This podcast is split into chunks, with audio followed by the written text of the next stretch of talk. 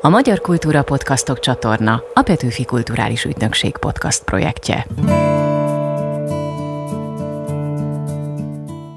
Ez a Talpig Magyar, ahogy a reformkor nyomot hagy, a Petőfi Emlékév hivatalos podcastje. Én Rédl Ádám vagyok.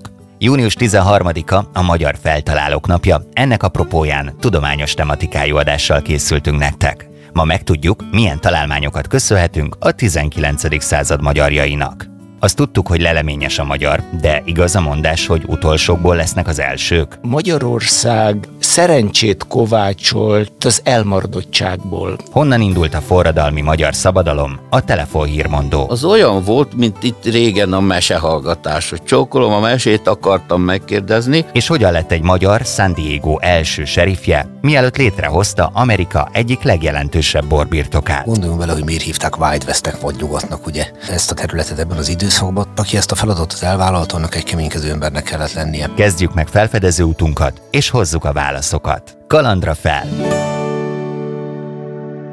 Egy találmány születésének pillanata sohasem véletlen. Az emberek mindig csak azt találják fel, amire szükségük van, és azt mindig fel is találják, vélte Szerb Antali írónk. És milyen igaza volt, bár a tudományos és technikai újdonságok legmeghatározóbb korszaka a 20. század volt, a 19. századnak is számos találmányunkat köszönhetjük. A dualizmuskori Magyarország technikai fejlődésének legfontosabb állomásait Fónagy Zoltán történésszel az ELTE oktatójával vizsgáljuk meg. Szia, üdvözöllek a stúdióban! Szia, Ádám! Honnan indulunk, és hogyan alakult a forradalom és a szabadságharcot követő hazai tudományos élet? Ez a bevezető idézet Szerbantaltól nekem azt jutotta eszembe először is, hogy valójában az a 19. század, ami a ipari forradalom és az első technikai forradalomnak az időszaka nem így működött már, ahogy ezt Szerbontal egy bölcsésze elképzeli, hihetetlen mennyiségű technikai újdonságnak, amivel a 19. század emberének meg kellett ismerkedni, ami gyökeresen megváltoztatta a hétköznapi életét. Ezek közül nagyon kevés olyan van, amit igazából egy névhez, egy feltalálóhoz lehet kötni. Ez a hihetetlen sebességű technikai, technológiai fejlődés amire addig az emberiség történetében nem volt példa. Már jellemzően úgy zajlott, hogy valakinek volt tényleg egy eredeti ötlete, valami technikai újdonságról, de az abban a formában még alig ha lett volna alkalmas arra, hogy, hogy a gyakorlati életben elterjedjen, megváltoztassa az életet, de ezt nyilvánosságra hozza, és azonnal már profiknak, tehát tudósoknak, műszaki szakembereknek és lelkes amatőröknek a tömege repült rá, kezdte el tökéletesíteni, és, és akkor egy-két év alatt eljutott odáig, hogy ebből egy teljesen hasznos dolog lett. Hajlamosak vagyunk, tehát akár túlértékelni is néhány találmányt, a magyaroknak a szerepét, magyar feltalálóknak a szerepét ebben a folyamatban. Én úgy gondolom, hogy az éppen elég eredmény, hogy Magyarországnak sikerült belekapcsolódnia, nagyon jól sikerült belekapcsolódni ebbe az általános modernizációs folyamatba, és ehhez egyébként pontosan az kellett, hogy ne építsenek gátakat. Tehát éppen az a törekvés, hogy bekapcsolódni, átvenni, minél gyorsabban átvenni azokat a találmányokat, azokat az újdonságokat, amik a tőkésfejlődésnek az élenjáró országaiban, mindenek előtt Angliában születtek meg. És akkor itt meg is érkezünk a dualizmus időszakába, ahol nagyon fontos gazdasági és technikai fejlesztések történtek, és ennek köszönhetően ez a nyitottság, ez a nyitás, ez megvalósulhatott. Én három területet hoztam, kérlek ezekre reflektálj. Az egyik a szakoktatás, a másik másik a közlekedés, a harmadik az elektrotechnika. Tehát amiket szerintem itt az előbb említettél, hogy lépést kellett vele tartaniuk, talán ez a három ilyen fő pillér. Még egyszer szakoktatás, közlekedés, elektrotechnika a közlekedéssel kezdjük ezek Csak közül. Nyugodtan. A 19. századnak a, az első, a, az embereknek a hétköznapi életét gyökeresen megváltoztató fejleménye az a géperőnek a megjelenése a közlekedésben. Ez a géperő egészen a század végéig majdnem kizárólag a gőzenergiát jelentette. Ez Magyarországon Ugye kisebb részben a folyami hajózásnak, mindenkit a Dunán való hajózásnak az átalakítását jelentette, hogy 1830-tól kezdve gőzhajók kezdték el szelni a Dunát, de még szélesebb tömegeknek az életére volt hatással, változtatta meg. Valamivel később, a 40-es évek közepén megindult vasútépítés tehát megváltoztatja az embereknek az időhöz és a térhez való viszonyát, hogy menetrendhez kell alkalmazkodni. A vasútnak köszönhető, hogy megszűnnek, végleg megszűnnek az éhínségek, mert az áru így a nagy tömegű élelmiszerek, például a gabona, már immár problémátlanul gazdaságosan szállítható keresztül kasul az országba. Tehát például olyan helyekre, ahol rossz termés volt, ahol korábban éjség következett be. És a szakoktatás? A század utolsó évtizedeit leszámítva még az jellemző, hogy a tudást, a szaktudást, tehát ami ehhez az új technikához szükséges szaktudást mondjuk nem könyvekben, nem, nem leírva terjed, hanem az ezzel a tudással rendelkező szakemberek saját személyükben viszik magukkal. A magyarországi iparosodás, technikai fejlődésnek az első évtizedeire jellemző, hogy főleg külföldi szakemberek érkeznek Magyarországra. Ez a szakmunkástól kezdve a mai szóval a műszaki értelmiségig, menedzserig bezárólag. Mondok erre egy konkrét példát. Egy korai szakaszból Pest egyik első komoly ipari üzeme a József Hengermalom, ami 1840-es évek elején nyílt meg. Ezt svájci gépekkel szerelték föl, és az a svájci gépgyár küldött egy szakmunkás művezetőt ezeknek a gépeknek az üzembe helyezésére, mert ebben az országban tehát nem lett volna olyan, aki erre képes.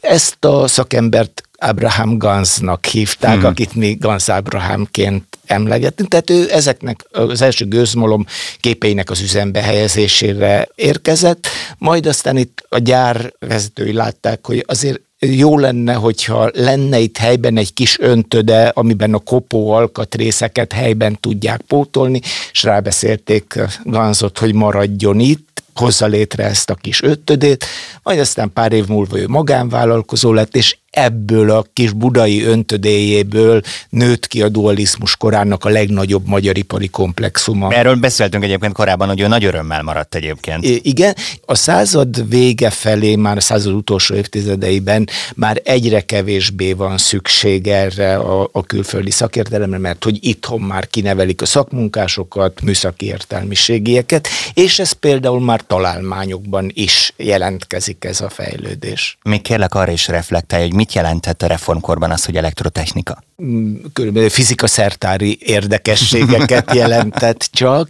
A, Ezt nagyjából a 70-es években kezdődik meg a gyakorlati hasznosítása az elektromosságnak, méghozzá ilyen egyedi alkalmazásai, például az, hogy a Nemzeti Színház elektromos világítást kap, saját gőzgépes áramfejlesztőre alapozva. Inkább csak a 80-as évektől válik ez szélesebb körülvé a felhasználása. Az első villamosvasútnak a megindítása csinál hatalmas reklámot 1889-ben a Nagykörúton.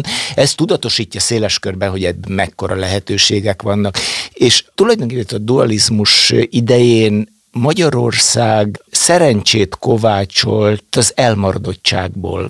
Az, hogy itt viszonylag, tehát az iparosodásban, ipari forradalomban élenjáró nyugat-európai országokhoz képest késéssel indult meg. Hogyan? Ugyanúgy, hogy már ennek az utolérésnek vagy felzárkózásnak a folyamatából az akkor éppen legfejlettebbet tudták átvenni, és erre az elektrotechnika a legfrappánsabb példa. Tehát az, hogy a Ganz villamossági művek, a Tunzgram tényleg a 20. század első évtizedeiben a világ élvonalába tartozó volt. Ez annak köszönhető volt, hogy amikor létrejöttek, az akkor akkori legfejlettebb technikát vették át, és, és lettek olyan szakembereik, akik képesek voltak például önálló találmányokkal is kilépni a világpiacra. Ez olyan, mint ma a mobilnet technológia, tehát oké, hogy Németországban sokkal előbb volt, de mire nálunk kiépült, addigra egy jobbat tudtak építeni, tehát gyakorlatilag nálunk több helyen jobb a mobilnet, mint Németországban. Igen, a, igen hm. ez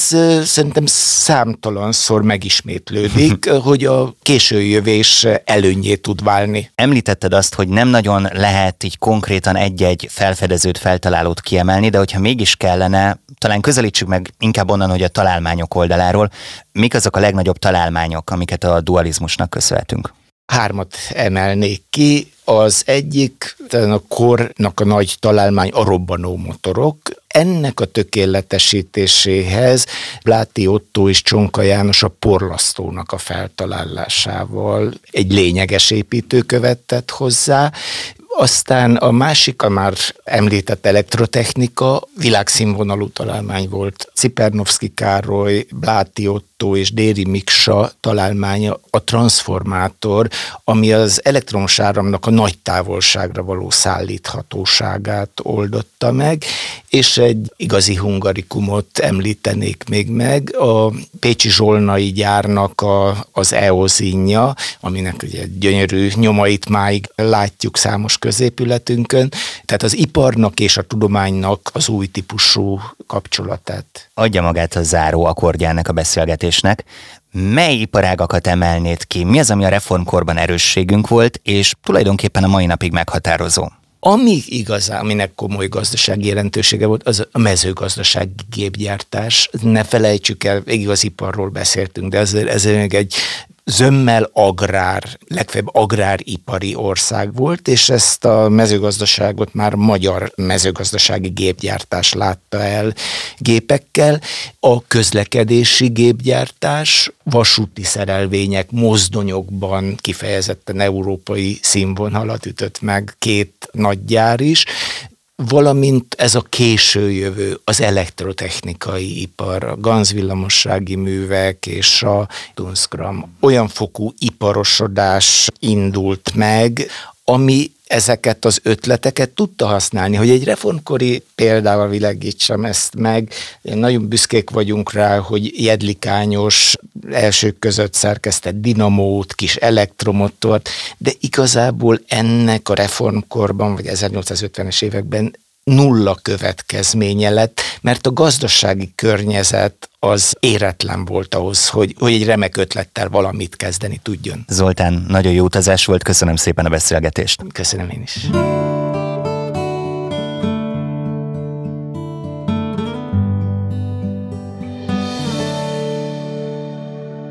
Sokak számára a telefonközpont feltalálójaként ismert Puskás Tivadar, akitől valószínűleg csak az ötlet származhatott. Valójában az igazán nagy találmánya a telefonhírmondó volt, amivel megteremtette a telekommunikáció alapjait, a mai rádió elődjét alkotta meg. Mondjuk azt kolléga. Szerencsevadász vagy műszaki zseni volt Puskás Tivadar. Ennek járunk utána Horváth László Ferenc, a Puskás Tivadar távközlési technikum nyugalmazott igazgatója segítségével. Üdvözöllek, Laci bácsi! Köszönöm a meghívást, és üdvözlöm a hallgatókat. Rögtön az elején tegyünk rendet ebben, mert szerintem itt a legnagyobb a felfordulás. Miért kötik tévesen hozzá a telefonközpont feltalálását Puskáshoz? Ez nagyon egyszerű, semmi köze nem volt hozzá. Puskás akkor már kőgazdag volt, csak hát ezt letagadta Amerikába, és elment Edisonhoz, és próbált egy olyan üzletet hozni Európába, amelyikben ő is bent van, és Edison. Ő tudta, hogy Edison éppen csődbe van, hm. és mondta, hogy szeretné megvenni a telefonközpont licenszét, meg a gramafon tulajdonképpen, a viaszengeres beszédrögzítőt, és hát Edison így nézett rá, ez egy december 13-i találkozás volt, amikor azt mondta, hogy jó, oké, csak mondjon egy referenciát. Na most a referencia jó, hogy le lett írva, mert ebből kitaláltuk, hogy ő valóban részt vett az erdélyi vasútépítésben egy brit-brit-amerikai cég kapcsán, ahol tulajdonképpen pálya főmérnökök voltak szakaszmérnökök, főfelügyelője volt ennek, hiszen ő tudott magyarul. Ő látta, hogy hogy dolgoznak Amerikába Aztán ő látta, hogy a vasút mellett távíróvonalakat kell vinni, mert hát különben összeütközött volna a vasút, ugye? Tehát a távíró már ment rendesen, és úgy gondolta, hogy akkor próbáljunk ebből valami üzletet csinálni. Amerikában már volt telefon, mégpedig ezt tűzjelzőnek hívták, tehát volt egy központ, és ha tűz volt, vagy betörés volt, vagy valami beszóltak, de egymással még nem tudtak beszélni, de ez egy már telefon jellegű volt. Egyesek azt mondják, hogy azok már össze tudták kötni. A lényeg az, hogy ebben a pillanatban, amikor ők tárgyaltak, ez egy december, mondom 13, még nem létezett telefon a világon, de már építették, Puskás megkapta a referenciát a Jadizon Puskásról, és azt mondta, hogy kötjük az üzletet mi lesz a royalty-val. Azt mondja, egyharmad, kétharmad, egyharmad az enyém, az öné a kétharmad. Hát ez már tartotta a kezét, hogy minden oké. Okay. ha jól tudom, Puskás Tivadar sosem állította egyébként azt, hogy ez az ő találmánya, és most ugorjunk ide Magyarországra, mert van egy idézettől, ami nekem nagyon tetszik. Ha Amerika a korlátlan lehetőségek hazája, akkor Magyarország meg a korlátlan lehetetlenségeké olvastam, hogy az előfizetés 180 forint volt egy évre. Ez átszámolva két mázsa kocka cukor, vagy egy mázsa kávé árának felelt meg. Én matekoztam, hogyha mondjuk egy ilyen 4000 forintos kávéval gondolkozunk, akkor ez mai pénzben körülbelül egy évre 400 ezer forint, ami nem kis pénz, 25 előfizető mégis lett. Kik fizettek erre elő? Nagyon jó, úgy látszik, hogy megelőztél. Mert épp arról akartam beszélni, hogy iszonyatos pénz volt. Tehát ez, ez, ez egyszerűen hihetetlen pénz volt. Először azt akarták, hogy az állami vállalatok fizessenek elő, ez nem nagyon jött. Akik jöttek, főleg ügyvédek voltak, mert az, az üzlet volt. Ügyvérek, bankárok fizettek elő, és akire ők gondoltak, szinte senki. Tehát egy-két minisztériumban volt egy-két telefon. Tehát nem, nem vették az adást. Elengedhetetlen szerepe volt a telefonos kisasszonyoknak. Matkovics Júlia volt az első, igen, aki 1881. A, május 1-én ebbe belevágott.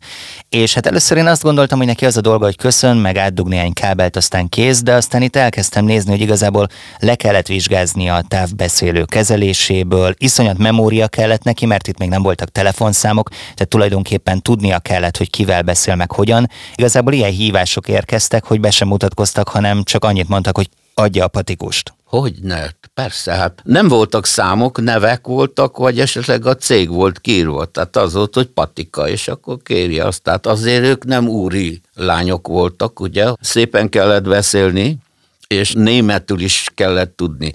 Biztos latinul is kellett tudni. Tehát ezek művelt lányok voltak, és iszonyú büszkék is voltak arra, hogy ők telefonos kisasszonyok. Aztán Hihetetlen. ez a 20. században nagyon nagy problémát okozám. Ezek sose tudtak férhöz menni. De miért? Nem az volt az emberben, aki hallotta ezt a kedves hangot a telefonvonalban, hogy arc nélkül is beleszeretett abba, akivel beszélt? Persze, de hát most aki hallgatta, az gróf volt, báró volt, hmm. mágnás volt, és hát nem úgy gondolta, hogy feleségül veszi. Egy érdekesség egyébként, hogy 1901-ben lett már 5300 alanya ennek a rendszernek, tehát akkor tudták csak átvinni azt, hogy legyenek telefonszámok, vagy számokhoz legyenek rendelve az emberek. Előtte is próbálták, de a telefonkezelők nem nagyon akartak ebbe belemenni, mert nem volt nekik elég kényelmes a dolog.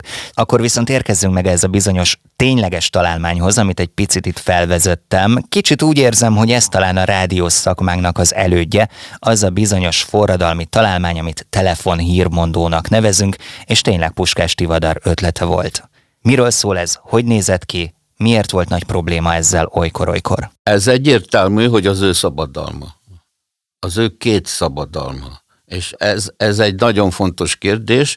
Akkor ő már nagyon ki volt művelve szabadalmi ügyekben, és én is beszéltem most a szabadalmi hivatalal, hogy ez annyira gyönyörűen körül volt bástyázva az egész világon, 18 helyen volt szabadalom letéve, mert ez teljes újdonság volt. Tehát, tehát ugye azt mondjuk, egy új galaxis jött, ugye Gutenberg után, de a Gutenbergben meg kell tanulni írni, olvasni, csak hallgatni. Tehát erre nagy szükség volt, hát nem éppen Budapesten. Tudta, hogy kell egy stúdió, ez nem létezett akkor még. És kell egy hálózat. Az első elképzelés, ami az első szabadalmat adja, az olyan volt, mint itt régen a mesehallgatás, hogy csókolom, a mesét akartam megkérdezni, ott meg a néninek, a kislánynak mondta, hogy nem a tűzoltókat kérem, vagy a, a, a patikust, hanem a, a híreket szeretném meghallgatni. Ehhez el is kezdték készíteni a cuccokat, tehát az előfizető helyett egy transformátorok voltak szépen föltéve, és mindegyik dugón jött a hang, amit oda lehetett kapcsolni. Ez volt az elképzelés, és tulajdonképpen valószínűleg ez el is működött volna, vagy, vagy hát nem okozott volna problémát.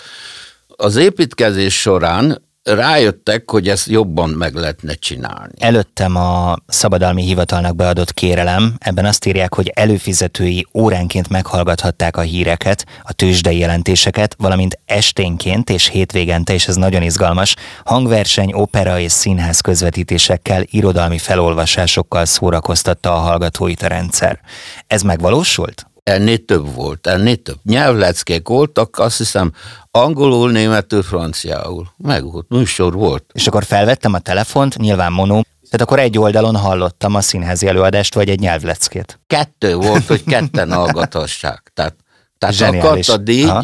de nem volt sztereó, tehát Nyilván. Mhm. azért mondom, tehát hogy ketten lehessen hallgatni. Akik átvették, azok rájöttek, hogy hogyan kell ezt fejleszteni. 93. február 15. Ő megélte az egésznek az elindulását, csak abban az évben halt meg, nem? Egy hónap múlva. De hogy láthatta még a rendszerét működni? Persze, és elindult, hogy, hogy hogyan lehetne egy állandó engedélyt kérni, ugye? Tehát az ideglenes helyett, és akkor azt mondták, hogy de gyereke, nem ezt kérted, ne ő. És akkor állt a bál, hát persze. Mi az, amink ma nem lenne puskás nélkül? Miben hagyott a reformkor nyomot? Hát egyértelmű, hogy a telefon nagyon sokára terjedt volna el Európában, tehát Európát földobta, szerintem ilyen tíz évvel, húsz, nem tudom. Tehát a telefonhírmondó az, az teljesen világos, hogy egy új ötlet, és nagyon megelőzte a korát. Nem kellettek gyorsan a hírek. Csak a világháború után lett volna. Na most, amikor a fronton haltak százezrek, akkor egyből fontosak lettek a hírek, és akkor már ment. Közben ez a nyavajás Markóni kitalálta, hát nem ő, de mindegy, a rádiót, és akkor már nem kellett vezeték, és az már olcsó volt. Laci bácsi, öröm volt beszélgetni, nagyon szépen köszönöm. Köszönöm, hogy meghallgattak, és remélem, hogy nem hoztam le a csillagok közül puskás tihadat.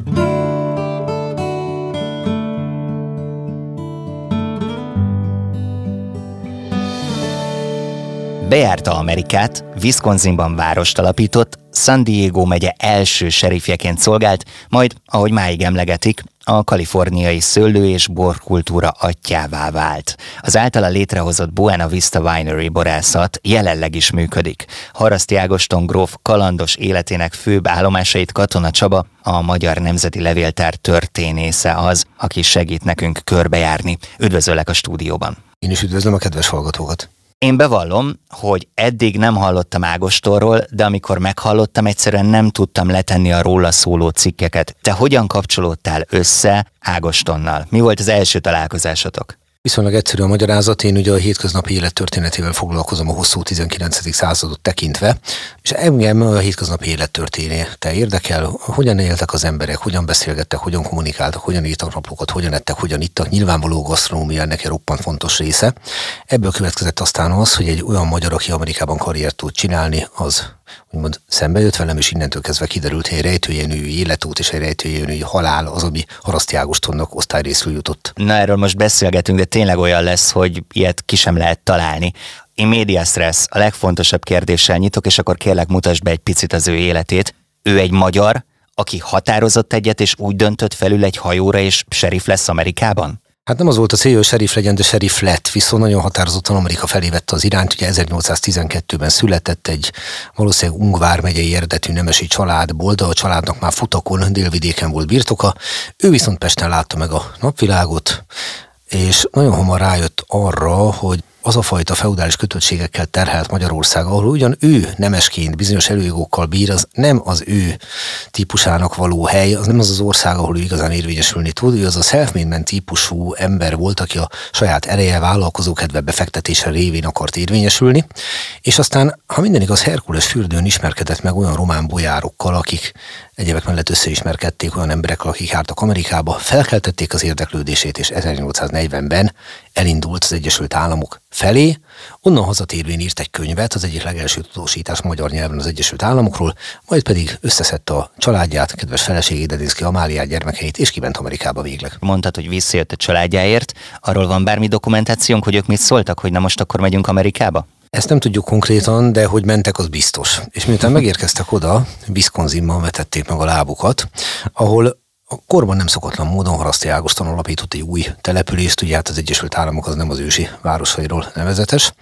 és ennek több neve volt, mai napig létezik Szók City néven, de ebben az időben szép tájnak hívták, ékes magyarsággal, de hívták Haraszti Villnek is. Ó, ezt imádom, nálam úgy van, hogy Haraszti falva. Igen, ez a magyar, ez a magyar verziója volt, de emögött ne ilyen beteges hiúságot keressünk, hogy a saját nevét akarta előtérbe helyezni, hanem a nevével az arcából szavatolta azt, hogy aki nála telepedik le, az hozzáforduljon, tehát ő garantálja azt, hogy itt normális életet lehet kezdeni. De kiket várt? Tehát a magyaroknak mondjuk üzent, hogy gyertek ide, vagy igazából bárkit befogadott? Bárkit. Nem nemzeti alapon csinálta ezt, egész egyszerűen arról van szó, hogy ez a törekvő üzletember, ez biznisz látott ebben a lehetőségben, egyébként nagyon helyesen.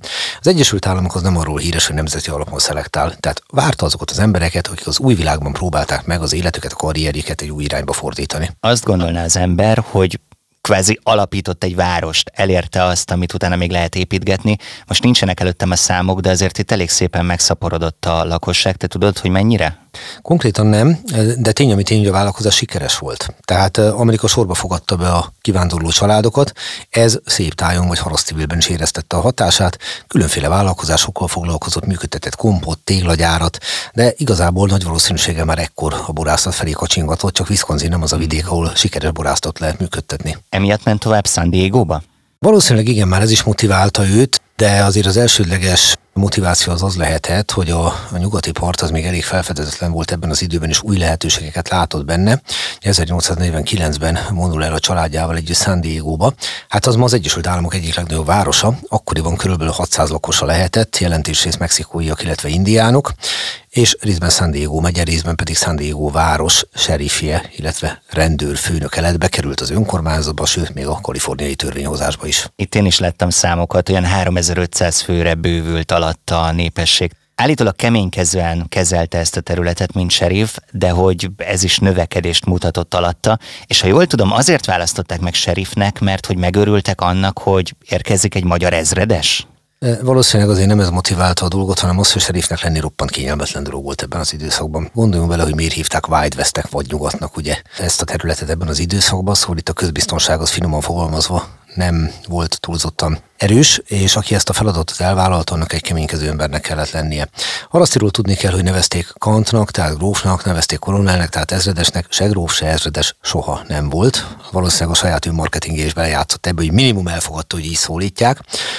Ami bizonyosnak nevezhető, hogy valóban roppant kemény kézzel látott hozzá ez a munkához, tehát szívbaj nélkül akasztatott, ha kell, és túl azon, hogy mindenféle vállalkozásokba belekezdett, telepített ki a San Diego-ba, a keleti partról, volt hentes üzlete, de már ekkor elkezdett egyre erőteljesebben foglalkozni azzal, hogy szőlészet, borászat, de San Diego nem az a terület volt, ami megfelelt volna még mindig az ő elképzeléseinek. Nem sokára folytatjuk az utazását, de akkor itt egy kis kitérőt engedj meg nekem. Korábban talán már pont veled beszélgettünk arról, hogy bár eléggé idealizálták utólag a reformkor magyar borászatait, de igazából nem voltak azok ténylegesen jó borok. Neki milyen volt, amit tudott? Tehát meg volt a tudás, és jobb szőlőből dolgozott? Vagy honnan jött az ötlet? A magyar bor legendája, miszerint a 19. században a legkiválóbb borok közé tartozott, az inkább a 20. században született meg. A reformkori magyar borok kifejezetten a rosszabb borok közé tartoztak, tisztelet a kivételnek például a tokai asszú. De alapvetően középszerű, nem túl jó boraink voltak. Ami Harasztit illeti, ő valószínűleg nem azért indult el ebbe az irányba, mert azt gondolt, hogy meg kell mutatni, hogy a magyar nemzet magyar bora a legdicsőbb bor a világon. Ő egy üzletember volt. Egész egyszerűen azt látta meg, hogy van igény a minőségi borra, az Egyesült Államokban van felvevő piac, már csak meg kellett teremteni azt a minőségi borászatot, ehhez kereste a helyszínt, de ennek nemzeti színezete nem volt. És akkor Szanoma a következő állomás, gondolom ezt már úgy választotta, hogy olyan helyet keresett, ami alkalmas lehet arra, hogy ezt a borbizniszt beindítsa. Folyamatosan tapogatózott. Voltak azért kudarcai, tehát egy időben foglalkozott pénzveréssel, itt belekeveredett a sikkasztási ügybe, fogalmazunk úgy, jobból közös megjegyzéssel került ki, hogy eh, ne érje különösebb bántalom és távozzon ebből a pozícióból. Mindig keresett és társakat, és eh, hát San Francisco mellől ment aztán Sonoma Valley-be, ahol meglátta az ideális helyszínt. 1857-ben járt itt először, ha az emlékezetem nem csal, és itt alapította meg a Buena Vista borászatot. Na persze nem egyedül, jellemző módon az ő alkotóerejéhez, törekvéseihez, ambícióihoz kellett tőke, az nem mindig átrendelkezésre, de tőkés társat, ez a rendkívül ambiciózus ember könnyen talált, és itt is talált egy Mariano Guadalupe Vallejo nevű úriembert, akivel egy társult, át kettő haraszti Ágoston gyermekei közül két fiú, két Vallejo lányt vett feleségül. Jó is, hogy ezt most behozott. Tehát itt vagyunk Sonoma Valley-ben. Én valahol azt olvastam, hogy már az első évben 25 ezer liter bort sikerült elkészíteni, tehát hogy itt is valami bődületes számokban kell gondolkozni, de ő utána hazakirándult Európába, és itt gyűjtögetett mindenféle szőlőtőkéket. Azt hiszem 350 félét is vitt magával vissza Kaliforniába. Hiszen kísérletezett, megtalálta ideális területet, ahol adott az éghajlat, adott a megfelelő talaj, és a hatalmas terület. Ugye mai napig szoktak arról beszélgetni, hogy a magyar borászat még nem képes fölvenni a versenyt mondjuk egy francia, egy chile, egy új-zélandi borászattal, hát azért nem, mert azt a mennyiséget egy magyar borászat soha nem képes letermelni, mint amit ezek. Ő nagyban gondolkodott, ugyanakkor azonban a maximalizmusa az arra ösztönözte, hogy európai tőkéket vigyen ki az Egyesült Államokba, hiszen majd a gyakorlat dönti el, hogy melyik az, amelyik talajt tud fogni ott, melyik az, amelyik jó bort készít, mert talán jobb bort készít, mint eddig valaha. Tehát egy folyamatos kísérletező kedv jellemezte Haraszti Ágostont, ez az út pedig értelemszerűen éppen úgy ki volt kövezve kudarcokkal, mint sikerekkel. Nézzük akkor egy kicsit az árnyoldalát a dolgoknak, mert hogy annak ellenére, hogy ennyire sikeres volt ez a kezdeményezés, mégis csődbe ment. Két vonatkozást szeretnék érinteni veled. Az egyik, hogyha jól tudom, akkor ez a birtok a mai napig működik és létezik, bár más néven. Valószínűleg ez a csőd mégsem akkora csőd, de azt is érintsük, hogy ő azért mégis anyagi csődbe ment. Hogy lehetett innen felállni? Hát nem is teljes csőd volt, de a bevételek brutálisan visszaestek pár sikeres évet követően. Hogy ebben mennyivel volt szerepe az európai tőkékkel való kísérletezésnek, mennyiben volt szerepe konkrétan Haraszti Ágos személyének, illetve üzletpolitikájának, vagy esetleg külsős körülmények történt így, ezt ma már nagyon nehéz megítélni ennyi év távlatából. Ami viszont bizonyos, hogy alapvetően Haraszti Ágoston, ahogy ma mondanák, vitte el a balhét. Tehát egész egyszerűen kikerült a Szanoma vezetéséből most már kezdem így nagyjából magam előtt látni az ő személyiségét, hogy mekkora kalandor, hogy akkor menni kell tovább, és akkor esetleg megpróbálkozunk még a rummal is? Igen, pontosan. Nicaragua? Pontosan, tehát ő az a típusú, tényleg, amit Amerikában mondanak a self az a típus volt, aki, hogyha valami nem sikerül, vesz egy nagy levegőt, picit pihen, de picit, és újra kezdi, és ismét belevág, és ismét megpróbálja. Hiszen az a fajta vállalkozó szellem, az a fajta polgári attitűd, ami mindig arra ösztönözte őt, hogy befektetek tudást, tőkét, időt, energiát, majd megtérül, na ez mindvégig ott volt az ő személyiségébe, némi gátlástalansággal megfűszerezve, ezt tegyük rögtön hozzá. Brutális élete volt, de a halála is legendás. Nem tudom, mennyire biztosak ezek a források, de valóban krokodilok falták fel? Hát ugye ezt lehetetlen ellenőrizni annyit lehet tudni, hogy át akart kelni egy folyón egy üzleti tárgyalásra, és aztán többet nem látták, ellenben elégedett aligátorokat láttak a folyóban, és ha jól emlékszem, talán egy indiánnal sikerült beszélni, aki elmondta, hogy Haraszti úr közölte vele, hogy át akar kelni a folyón, megtalálták a lovát kikötve egy fához, de ő maga soha nem került elő. Tehát tételesen nem lehet kijelenteni, hogy az aligátorok falták fel Haraszti Ágostont, de nagy valószínűséggel ez történt. Hogyha egy valamit egy nyomot a reformkorból idehozhatnánk a jelenbe, akkor mi lenne az a tanácsa Haraszti Ágostonnak, amit érdemes ma is megfogadni? A polgári egyenlőség, hiszen ő nemes ember volt, voltak kiváltságai, és ezzel együtt úgy gondolta, hogy nem az kell, hogy előre vigyen egy embert a társadalmi ranglétrán, hogy a kiváltságaival él, vagy másként tekintve visszaél, hanem a saját tudása, a vállalkozó kedve, a befektetésének az ereje, a képességei. Csaba, nagyon szépen köszönöm a beszélgetést. Én köszönöm a figyelmet.